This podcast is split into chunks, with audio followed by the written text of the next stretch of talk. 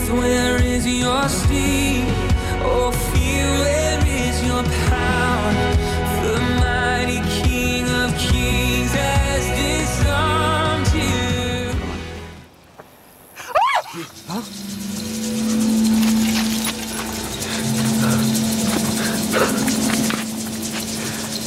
It's a leopard.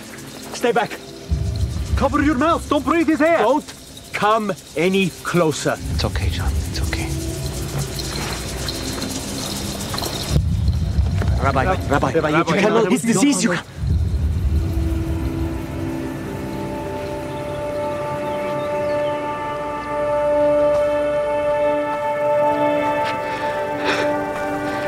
Please. Please.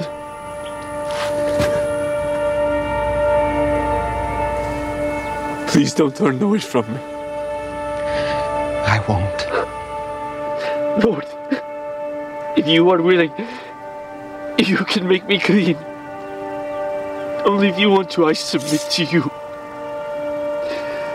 My sister, she was a servant at the wedding. She told me what you can do. I know you can heal me if you are willing.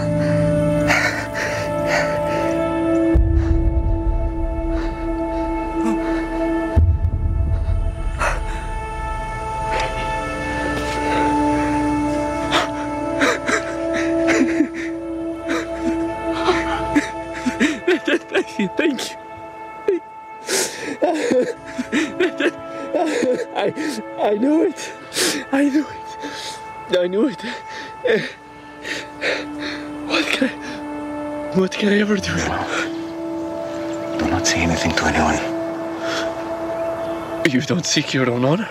Please just do me this one thing. But what do I tell people? Go. Show yourself to the priest. Let them inspect you and see that you are cleansed. Make the proper offering in the temple as Moses commanded. And go on your way.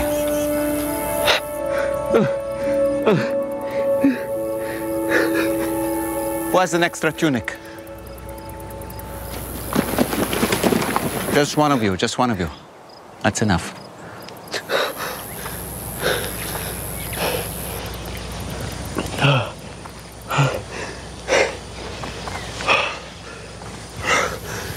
Green is definitely your color. Oh. Not too shabby.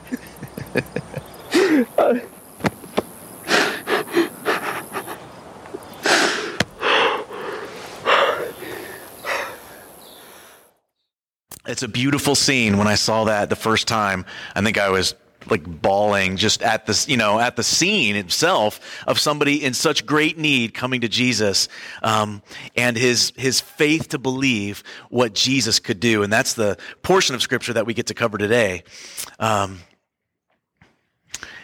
there was an umpire named Babe Pinelli, and he was behind the plate at a Yankees game when Babe Ruth, kind of strange, they both had the first name Babe, Babe Ruth came up to bat. And at one of his at bats, Babe Pinelli, the umpire, called Babe Ruth out on strikes. And Babe Ruth, after the crowd was booing hysterically, turned to the umpire and said, There are 40,000 people here that know that that last pitch was a ball. Now, everybody expected the umpire to erupt, right, in anger. And so they were bracing themselves for Ruth's ejection, except the umpire turned to Babe Ruth calmly and said, That may be, that may be so, babe, but mine's the only opinion that counts. mine's the only opinion that counts. People may look like they have it all together. They may be impressive, um, popular within the church or within culture, but there's only one who knows the whole story. There's only one whose opinion matters. Only one whose opinion counts. Hebrews 4:13 says, "No creature is hidden from his sight, but all are naked and exposed to the eyes of him to whom we must give an account." And last week we finished up the Sermon on the Mount with Jesus giving his final warning to his disciples saying, "One day every person is going to give an account of their life to the only one whose opinion counts." So we need to be very careful where we build, where we build our house. We need to be very careful what we build on. And then I went ahead and threw in there, we need to be very careful what we build with. Jesus said, the ones who hears my words and does them, that's the sticking point. He who does them is going to be like the wise man who built his house on the rock. He digs deep down. He lays the foundation on the rock and that rock is Jesus. And the foundation is the word of God. God is the, Jesus is the word made flesh. And that house, that house is the sum of a person's life. What have you built?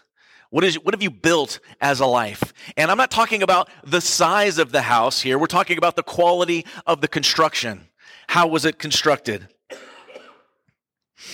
If you built your life on Jesus and obedience to his words on the scripture, then you're going to be able to weather not just any storm in this life, but the ultimate test when you be able to stand in front of Jesus on judgment day. So that house that's built on the rock is going to withstand. Anything can beat against it, any kind of punishment, but it's going to stand because it's founded on Jesus. The house built on the sand is a, is a house that's built on works and human opinion. It may look impressive. It's beachfront property, right?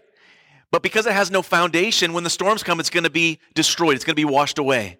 And it's not just going to be damaged, okay? It's going to be a total loss. There's not going to be anything left. We can be super religious on the outside, but if our foundation is on anything other than the grace of God and obedience to His word, it's not going to make it. It's not going to last.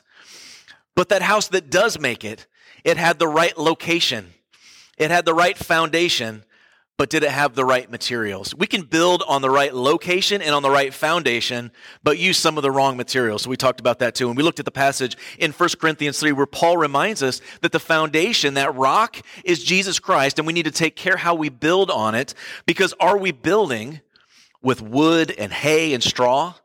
Or are we building with gold and silver and precious stones? It makes a huge difference what we build with. Paul says that all of our works, everything that we do here is going to be tested. It's going to be put to the fire. There'll be two judgments in the in heaven. There'll be a, a judgment of the unbelievers, those who have rejected Christ, and the nations. There's going to be judgment there. Um, but then there's going to be a judgment for the believers. Not for our sins, those have already been forgiven, but our works, the things that we did while we were here, will be judged, and what will be left standing after it's been tested. We're all going to have a home inspection when we get there.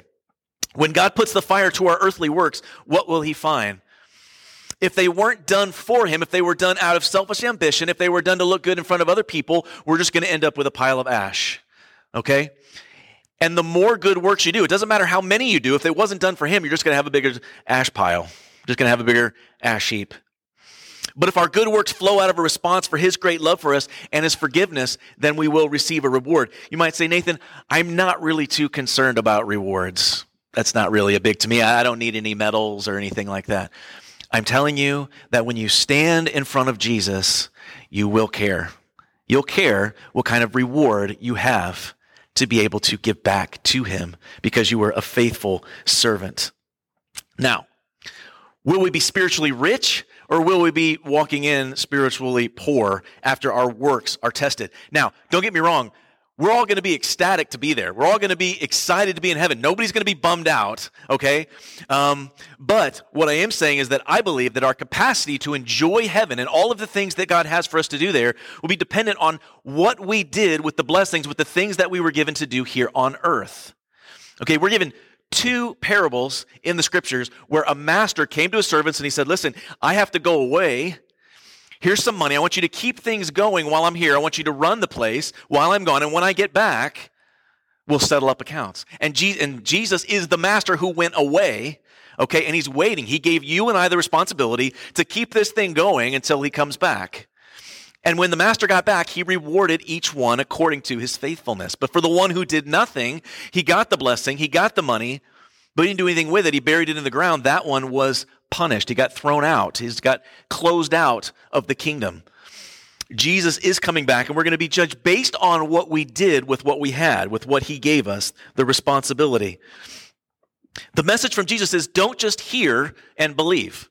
Anybody can hear and believe. It's about believing and taking action, putting it into practice. Build your life on the right location and with the right materials, you'll be wise and you'll be rewarded and you'll be a kingdom citizen. Now, here in chapter 8, Jesus comes down off the mount. Okay? He's been on the mount, he's been giving his sermon. The sermon probably only took about 30, 45 minutes to give if you read through it. You say, well, Nathan, you could learn something there. How do you improve upon the best sermon that was ever preached? Jesus comes down off the mountain, and what does he find? He finds people, people with problems, people that need a touch. See, we love mountaintop experiences, but mountaintop experiences are temporary. Okay, eventually we have to come back down in the valley and live where everybody else is, where all the mess is. Okay, but times on the mountain aren't to be hoarded, they're to be redirected. They're to be fuel for ministry that flows out towards other people. Too often Christians have spiritual highs and they just want to kind of marinate in that spiritual high, but it needs to be redirected out in ministry to other people. And that's the example that Jesus gives here. Let's read over our text for this week, Matthew 8. This is um, a much bigger portion of Scripture than we're used to going through, uh, but that's okay. You guys can handle it. There's a reason for it. All right. Matthew 8, and when he came down from the mountain, great crowds followed him. And behold, a leper came to him and knelt before him, saying, Lord, if you will, you can make me clean. And Jesus stretched out his hand and touched him, saying, I will be clean. And immediately his leprosy was cleansed. And Jesus said to him, See that you say nothing to anyone, but go show yourself to the priest and offer the gift that Moses commanded for a proof to them. And when he had entered Capernaum, a centurion came forward to him, appealing to him, Lord, my servant is is lying paralyzed at home, suffering terribly. And he said to him, I will come and heal him. But the centurion replied, Lord, I am not worthy to have you come under my roof, but only say the word, and my servant will be healed. For I too am a man under authority with soldiers under me. And I say to one, go, and he goes. And to another, come, and he comes. And to my servant, do this, and he does it.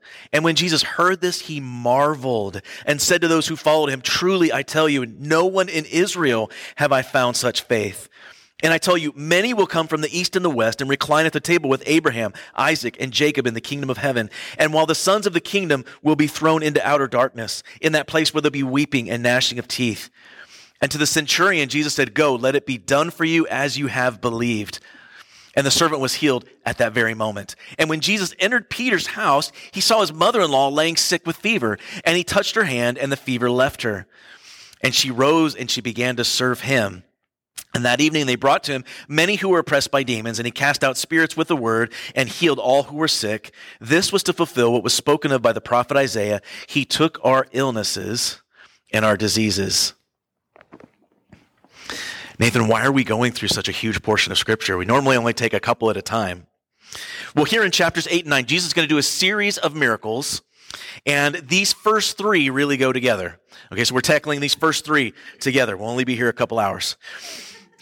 Up to this point, Jesus has given us, um, I'm sorry, Matthew has given us Jesus' legal qualifications to be king. Okay? He has showed us through the genealogy that he was a son of Adam, a son of Abraham, a son of David. Legally, he has the right to rule. And then his prophetic qualifications. He was born of a virgin. He was born in Bethlehem. As it was prophesied, he has the prophetic qualifications to be king. His divine qualifications, when he was baptized in the Jordan by his cousin, John the Baptist.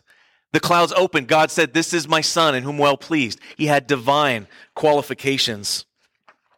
And then religious, I'm sorry, um, he got uh, religious qualifications through his temptation in the desert with Satan. Spiritually, he was qualified to be the king, to be Messiah, as he faced off against the devil in the desert. And then his theological qualifications in the Sermon on the Mount, his teaching that he just gave to everybody, clearly proved that he had the authority. He taught as one with authority. And now we get to see does he have the power to back it up? Does he have the divine qualifications to be the king? Through his miracles. Remember, Matthew was writing to a Jewish audience. All of this he wrote to prove that Jesus is the long awaited Messiah. And still, most wouldn't believe. Jesus was telling the religious elite, he said, Listen, you don't believe the words that I'm saying, believe the works that I'm doing. Okay, you can see these plainly. Everybody sees it. Believe on the works that I'm doing if you don't believe my words. But they still didn't believe. Now, these first three miracles all have something in common, and that's physical affliction. There is a physical need that these three people have, and they're coming to Jesus for a touch. And he's telling something um, about the kingdom us, He's telling us something about the kingdom in these three miracles. Now, of course, healing is a difficult subject. Uh, we read about it all throughout the scriptures. Uh, Jesus healed every person who ever came to him. Every person. Not once did he say, you know what, it's been kind of a long day. Can you come back tomorrow? He healed everybody that came to him. Every kind of disease for every kind of person. He even healed people that never even met him, which is what we're talking about today. A couple things I want you to keep in mind as we look at these healings that Jesus performed. First, he did so by a word or by touch. He did both. With the leper, he touched him and he spoke the word. With the servant, he merely spoke the word. And then with Peter's mother in law, he just touched her and the fever left her. He did all three. Jesus healed immediately and completely. There was no delayed or gradual healing, it was immediate and it was complete. He did so without any fanfare, he did so without any gimmicks or formulas. If somebody tries to give you a formula for healing, they're a false teacher. Okay? It's not about formulas, it's about following. It's about following Jesus, listening to the Holy Spirit, following his example. I see churches that are offering healing classes, and I feel that those, I believe firmly that they are in error because it's not about formulas, it's about following. Okay, it's about a relationship with Jesus, being led by the Spirit. And then we speak life into those situations, and then we leave the results up to Jesus. You guys are familiar with the name it and claim it theology, right? You just got to name it and claim it, brother. You just got to blab it and grab it, sister. The problem with that theology is it's that's saying, I want my will to be done, not thy will to be done. The name it and claim it theology is what I want, not what God wants. Okay? That's a very dangerous place to be. I named this message Ready, Able, and Willing. I know we got the words messed up there, but I'm talking about ready, able, and willing. God is always ready. Okay, and we don't have any doubts on whether or not he's able, but the question that we always have, the big question is, are you willing? That's exactly what we hear in this first account with the leper. Now, leprosy in Bible times was a horrible disease. There was no cure for leprosy. If you got leprosy, that was a death sentence. You were a dead man walking at that point if you contracted this disease. It was so horrible, in fact, that there are two whole chapters in the book of Leviticus dedicated to this specific disease. And I don't have time to go into all of it. This can be your homework for this week, okay? Read Leviticus 13 and 14. Super exciting stuff about leprosy and how to deal with it.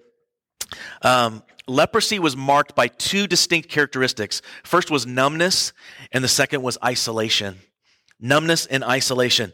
Affecting the nerves um, this, this disease actually starts out below the skin where you can't see it. It's underneath the skin. And then it manifests itself outwardly in the form of whitish scaly spots on the skin. And what was happening is there's a deadening of the nerves. It's literally killing the nerves underneath the skin. So leprosy actually wasn't all that painful because you couldn't feel anything. But what happened what people died from was the consequences of these deadened nerves and deadened skin See, those nerves, they're what tells the body, obviously, you know, warning, something's wrong, we have pain here.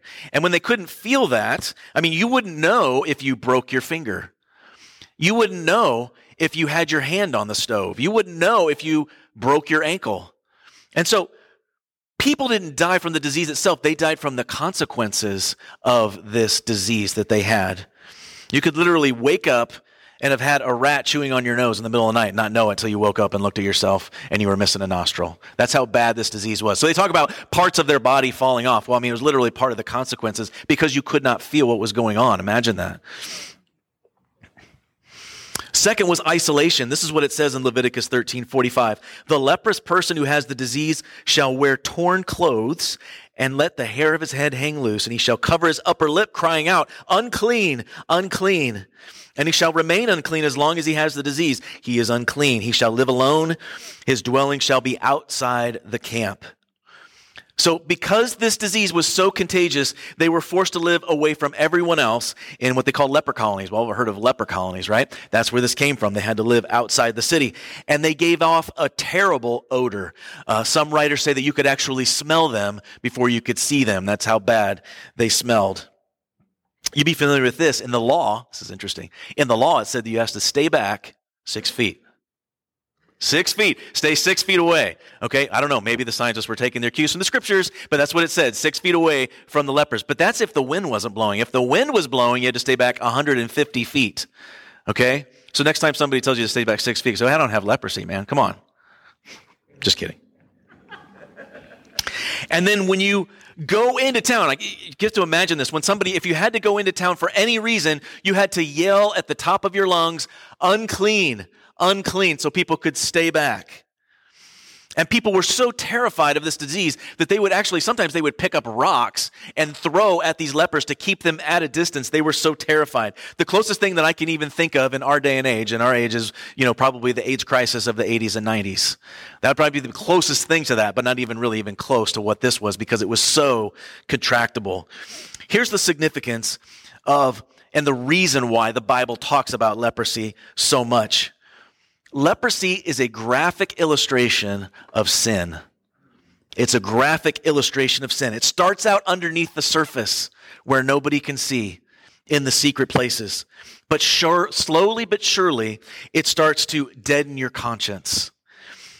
There's a hardening of the heart. Uh, the Bible tells us it's a calloused heart. You can no longer feel the conviction of the Holy Spirit, and so people start to justify their behavior. I'm not hurting anyone. Yes, you are. You're hurting yourself.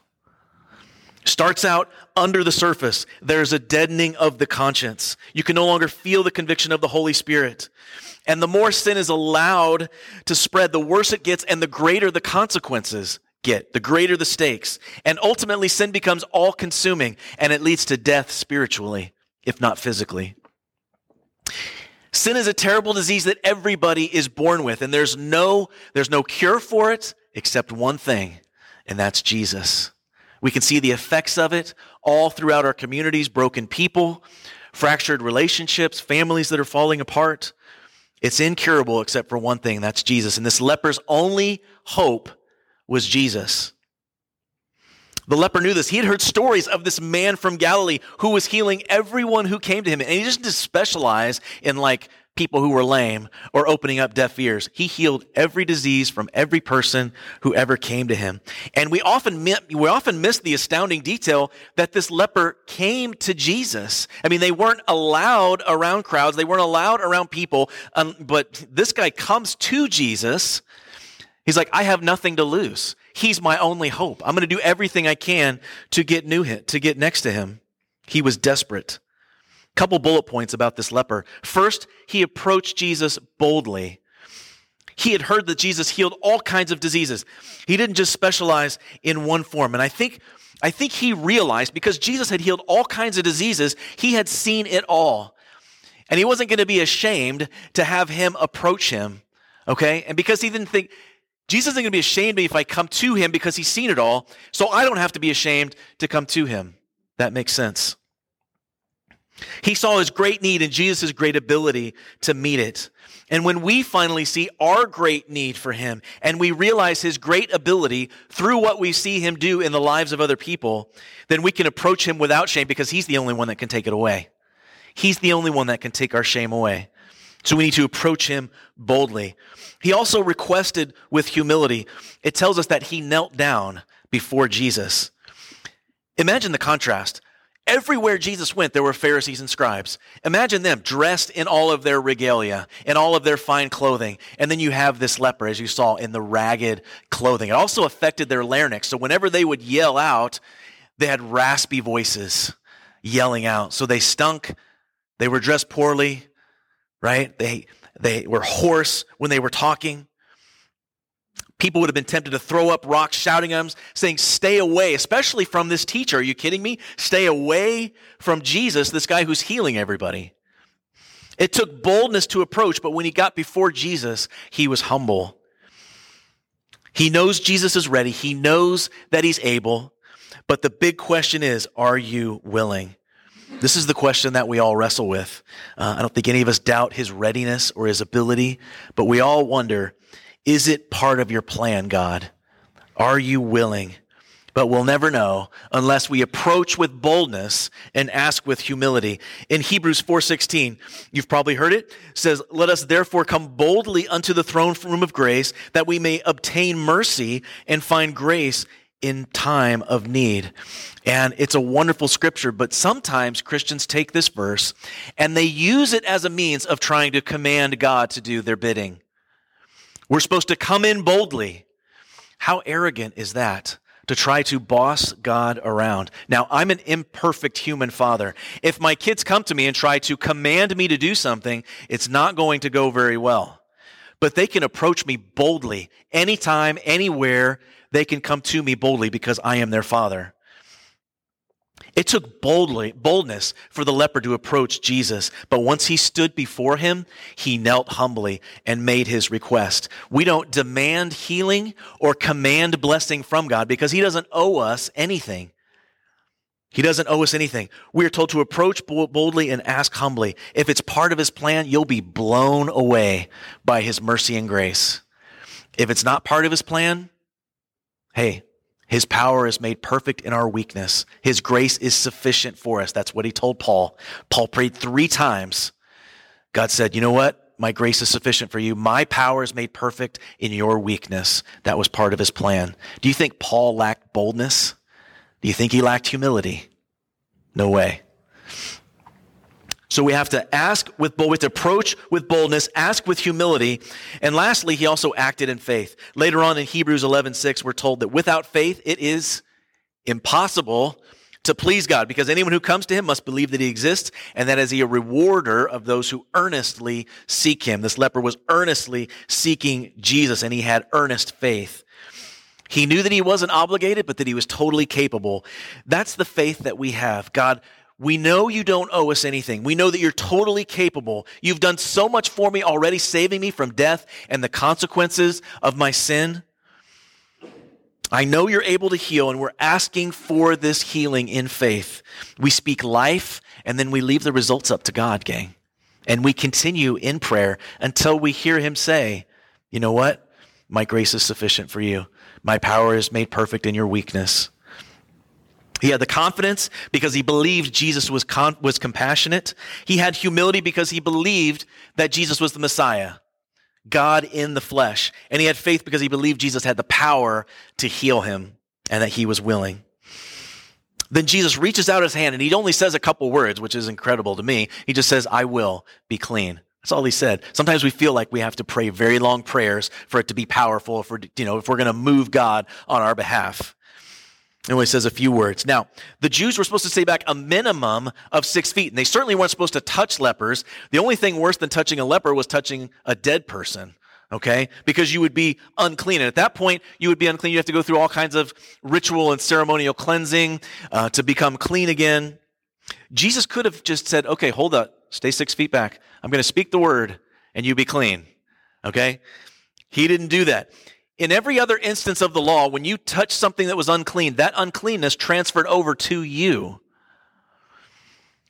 But every time Jesus touched somebody, their uncleanness didn't stick to him. His cleanness, his purity, his holiness transferred over to them in every circumstance.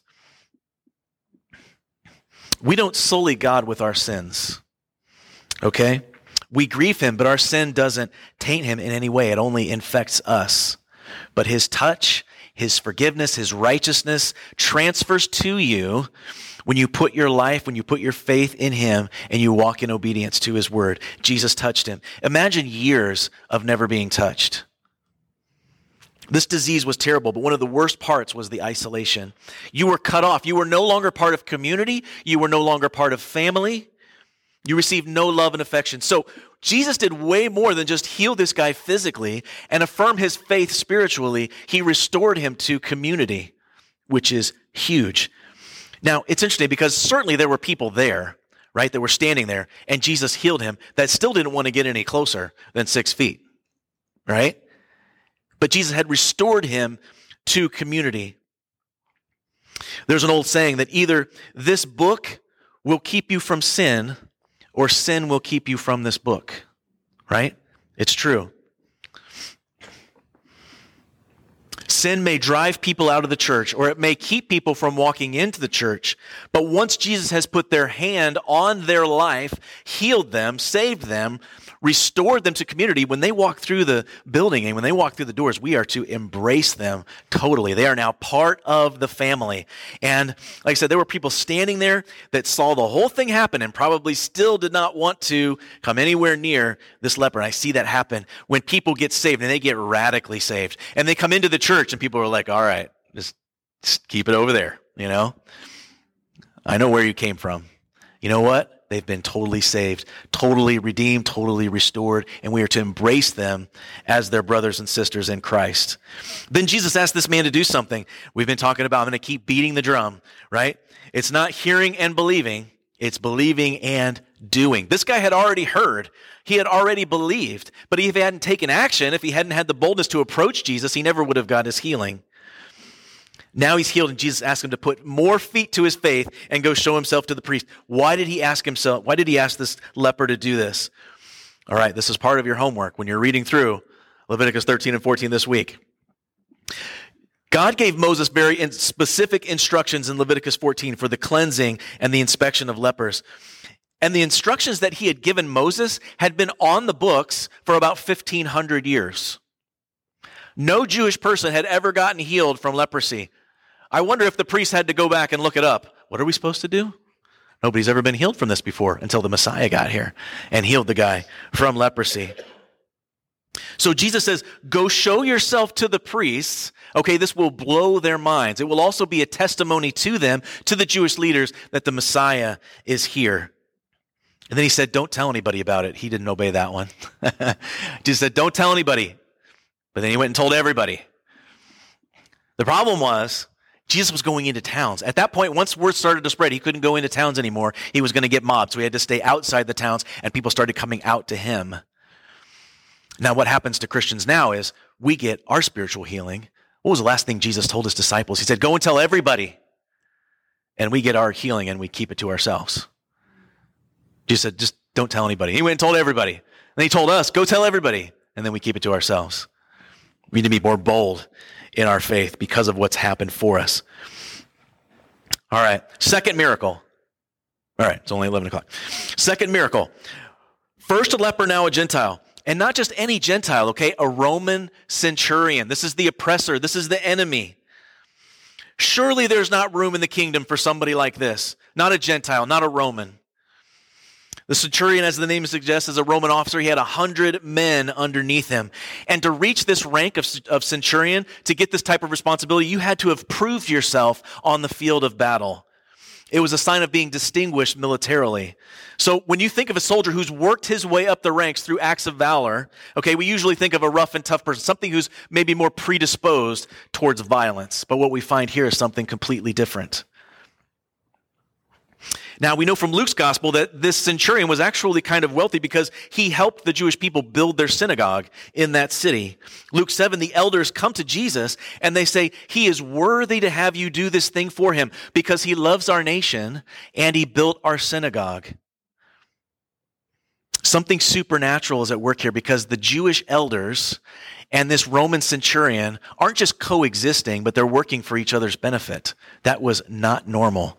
The Jews hated the Romans and the Romans hated them just as much. I think this is interesting because the Bible says the one who blesses Israel will be blessed, and the one who curses Israel will be cursed. And we are in a very, um, we are a very scary time as a nation because we're not necessarily blessing Israel, but we're not necessarily cursing them either. Things could go either way depending on um, our leadership. And the final straw I guarantee it, will be when our country decides to curse Israel and not be an ally anymore. That might be the last straw for our country because he who blesses Israel will be blessed. God had been working on the centurion's heart, and the Jewish leaders were pleading for him to Jesus. That's amazing. Jesus is entering this, this town, and the centurion and the elders come to him to meet him. And not only that, but this centurion calls him Lord, Master. That did not happen. They did not like each other traditionally, and they certainly would not have uh, conferred upon any Jewish person a level of authority, especially a traveling rabbi. But the word of his miracles get out, and they're spreading so fast that he'd already heard about what Jesus is doing, and he goes out to meet him, and he calls him Lord. His servant is paralyzed and suffering terribly. We don't know what's wrong with him, but it sounds like he's not going to make it. Obviously, there was very little in the in the way of you know medical knowledge or advancement, and people actually died all the time of things that right now are totally preventable. Right, the uh, uh, longevity was fairly short for life expectancy of people at that time. But the Greek word that's used here for this servant um, means that it's a young servant. It's either a child or a teenager. It's a young servant. Why does that matter? Well, the average slave owner, especially the Romans, treated their slaves terribly. They treated them like animals, basically. They had no regard for the life or the health of any of their slaves. Uh, there was a story I heard of, uh, I read, sorry, um, of a slave that came in and accidentally spilled a drink on his master. And his master said, Take that slave and throw him into the pond on his property that was filled with like flesh eating eels. Okay? They had no regard for their health or their life. Aristotle said that a slave is a living tool, just as a tool is an inanimate slave. He said the only difference between a slave, a beast, and a cart is that the slave could talk. That's how much they regarded slaves. So the fact that this centurion had compassion on the slave set him apart, especially a young slave who wasn't nearly as productive as an adult slave. And I'm going to say this do not listen to the progressive Christians today, Christians so called, that might say that this was some type of inappropriate relationship. Okay? That Jesus was saying this was okay, that he had some kind of inappropriate relationship with this slave. Otherwise, you know, why would he be so important? Because they didn't like their slave. So it must have been something wrong. It must have been something, you know, like a homosexual relationship. And Jesus was okay with it because he healed him. Don't listen to that. Not true, not even for a second. Because the Jewish leaders, even though they may have been appreciative that he built the synagogue, would not have stood around and stood for or plead for this centurion if he was living a life like that in sin. So don't believe the progressives when they try to tell you something like this, that it was that type of a relationship. When we started the Sermon on the Mount, we said, Jesus said, Blessed are the meek, for they shall inherit the earth. The centurion is a perfect example of meekness, power under control. Somebody that knows how to wield the sword, right? But he's also stooping down to help other people. And I think that probably struck a chord with Jesus.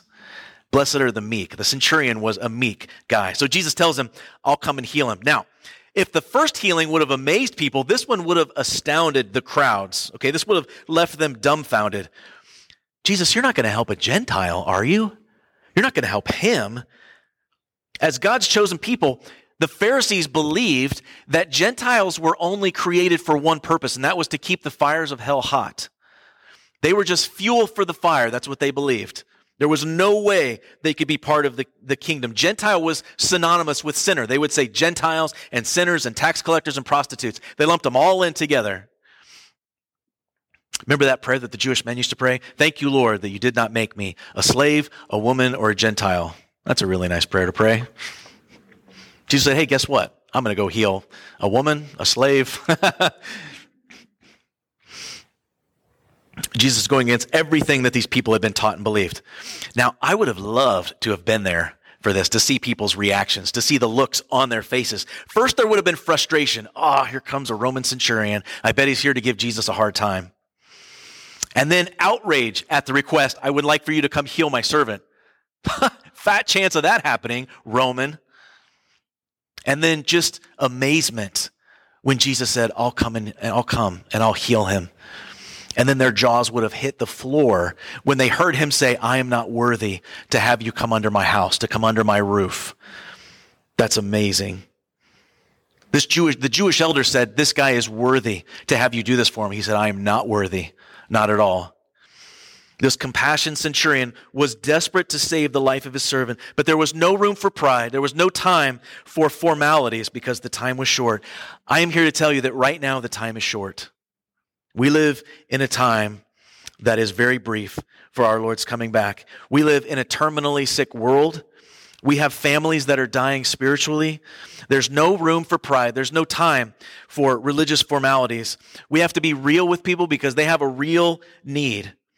The centurion had a real need and he had the faith to believe that Jesus was ready, willing, and able to meet that need. Jesus said, I am willing. I'll come and heal him. He was a man under authority. He was commanding a hundred men. If he told his men to jump, they would ask how high.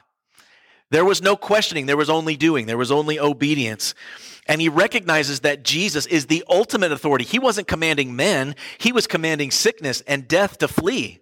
Anybody can tell men what to do. He's doing things that nobody else had ever seen or heard of before. Surely he is the Messiah. He's the one that you guys have been waiting for, God in the flesh. Said it makes no difference. You're not commanding men, you're commanding sickness and death to flee. Makes no difference if you're standing here in the street or if you're underneath my roof. In fact, I'm a Gentile. If you come under my roof, that's going to defile you. That's what they believed. Just say the word, Jesus, and it'll be done. It says that Jesus was blown away amazed. Twice in the scriptures it says he was amazed at people's faith and lack of faith. This is the time when he was amazed at their faith, and another time it says that he was amazed at their lack of faith, and he could do very few miracles there because of their lack of faith. This is one of those two times. This man has more faith than anyone else I've met in this entire country. He gets it.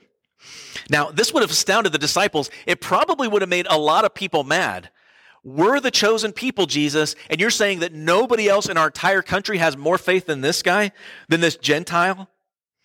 Well, Jesus knew what they was thinking, so he adds this. He says, Truly I tell you, many will come from the east and the west, recline at the table with Abraham, Isaac, and Jacob in the kingdom of heaven, while the sons of the kingdom will be thrown into outer darkness in that place where there'll be weeping and gnashing of teeth. Once again, Jesus is blowing up their religious boxes. You're not getting into heaven just because of your heritage, just because of your race. You're not getting into heaven because you keep a certain set of rules. You're not getting into heaven just because you sit on Sundays in church. You and I are going to be very shocked when we get to heaven at some of the people that we see there. That person's here? They made it into heaven? We're going to be really shocked at some of the people we don't see there in John 10 16. Jesus telling them that he has that he is the good shepherd, and he says this: I have other sheep that are not of this fold. I must bring them also, and they will listen to my voice. So there will be one flock and one shepherd. Again, this, the kingdom is so much bigger than you think it is. It's so inclusive. People say, You Christians are so exclusive. It's the most inclusive that it can be. Anyone can enter the kingdom. There's just one caveat. You got to take the narrow path. You got to come through Jesus.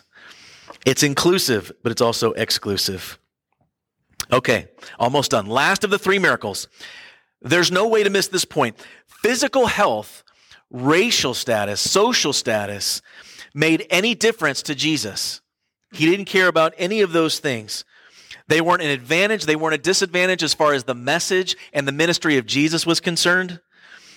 He healed a leper, he healed a Roman centurion servant, and now he was going to heal a woman. And not just any woman, Peter's mother in law, which I love. I think it's great. He goes into Peter's house. Now, this is interesting because they're in Capernaum, right? Well, in John's gospel, it tells us that Simon Peter is from Bethsaida. So, if he's from Bethsaida, but his home is in Capernaum, What's going on? Peterman was a fisherman in Bethsaida. Now, Bethsaida means house of fishing. That's a good place to live if you're a fisherman, right? But now he's six miles away in Capernaum. Jesus had set up his headquarters in Capernaum. That was kind of his base of operations. So, what that tells me is Peter moved lock, stock, and barrel. He picked up everything he's had, his, his wife, his mother in law, whoever else was with him, and moved to be where Jesus was at. When Jesus first called him, he said, Simon, he filled up the boat, right? Jesus filled up the boat with fish and he said, Simon, follow me and I will make you a fisher of men. And I think Simon was like, I have no idea what that means, but okay, let's do it. I'm all in. There are a couple important lessons in that. First, you got to leave your old life behind. You have to cut ties with those things that are holding you back from following Jesus. It can be a sin in your life.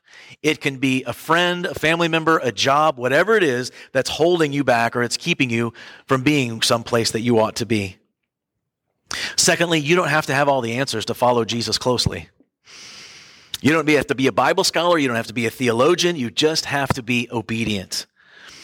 Peter could have said, Hey, thanks for the miracle. Wow, that was great. I tell you what, um, I can't do that now. I'm pretty busy. I got this job and I'm, you know, I'm supporting my family. Um, where did you say you were going again? You're going to Capernaum? Okay. How about if I come up on the weekends and you can teach me then? But that's not what he did. He went all in. He left everything behind. And now Peter's mother in law is in a position where she gets saved. A family member is affected by his obedience. The first time Jesus spoke the word and touched the leper. The second time he simply spoke the word and the servant was healed. This time he touches her and the fever leaves. Then notice what it says next that she rose and began to serve him. You've heard me, I'm going to keep banging the drum. It's not about hearing and believing, it's about believing and doing. It's about taking action. Salvation and obedience go hand in hand. Once Jesus becomes the master of your life, once he becomes Lord, your desires, your priorities all change. Now you want to serve him. To serve him because he saved you. Ministry and service out of a response for who he is and what he's done for you. For those who call themselves Christians but have no desire to serve the Lord, they don't, they, I don't believe that they've grasped exactly what they've been saved from, what Jesus has done for them. I know it's behind, you know, it's beyond our comprehension. But if you don't have an inkling of what you've been saved from, eternal punishment for your own sins, eternally separated in a real place called hell, your priorities and your desires are going to be upside down until you realize what He's done for you, what you've been saved from. C.S. Lewis said this It would seem that our Lord finds our desires not too strong, but too weak. We are half hearted creatures, fooling about with drink and sex and ambition when infinite joy is offered to us. Like an ignorant child who wants to go on making mud pies in a slum because he cannot imagine what is meant by the offer of a holiday at the sea. We're far too easily pleased. Peter could have taken his miracle and he could have stayed in Bethsaida, but he didn't. His decision to follow Christ brought a family member into position where they got saved. May we have the boldness, the boldness and the humility of the leper seeking the Lord boldly, but also requesting humbly. Approaching the throne room of grace boldly, but asking humbly. May we have the faith of a centurion, acknowledging the authority of who he is, believing in his word. May we have the attitude of a servant, one that serves generally, generously with a desire to do good, that flows out of a response for who he is and what he's done. And lastly, may we follow Jesus' example, not passing judgment on those that other people look down on, but reaching out with hands practically and with our words spiritually. Jesus was ready and able and willing.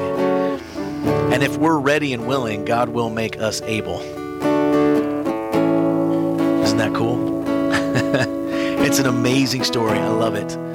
Healing the leper healing a Roman Gentile servant, and then healing a woman. All of the ones that people look down upon in that culture. Jesus said, I'm here for those people, not for the ones that think they have it all together religiously, but the ones that know they need a touch from the Savior. And that's what we need as well. Healing's a tough topic, trust me, I know. I know a lot of you know. We have all prayed for healing. Sometimes it's part of God's plan, sometimes it's not. We approach boldly, we ask humbly, we speak life, and then we leave the results up to Jesus. Okay? He is the one that is in control. He's never lost control just because things feel like they're out of control in our life, just because they look grim. Our only hope is in Him. He has done so much for us spiritually and so much for it. He has been so generous to us. We should be so grateful and so generous in return redirecting it and pouring it out towards others. Heavenly Father, thank you for your generosity. Thank you for everything you've done for us, Lord. We pour it back out to you. God, just like David did when he got the water from the well and he said, I can't even drink it. This is so precious. How can I drink this? I'm going to pour it out as a worship offering to the Lord. God, may we do that. May we not hoard. May we pour out and redirect. May those times on the mountaintop um, prepare us for ministry. God, may we not hold our miracle to ourselves, but may we be, go out and tell everybody about it. May we have the faith to approach you and the humility to realize who we're standing in front of, who we're kneeling in front of. God, sometimes we don't even know it. We don't even know when it happens. God, you just do it because you're good. You simply touch us. God, I pray as we go out this week, God, that you would just blow us away with your mercy and your grace, that we would listen to your voice, that we would be led by you um, that we would lift other people up in prayer, that we would live boldly with expectancy, not commanding you or demanding you, but God simply saying, We know that you are more than ready. We know that you are more than able. But God, if you're willing, that's what we ask for.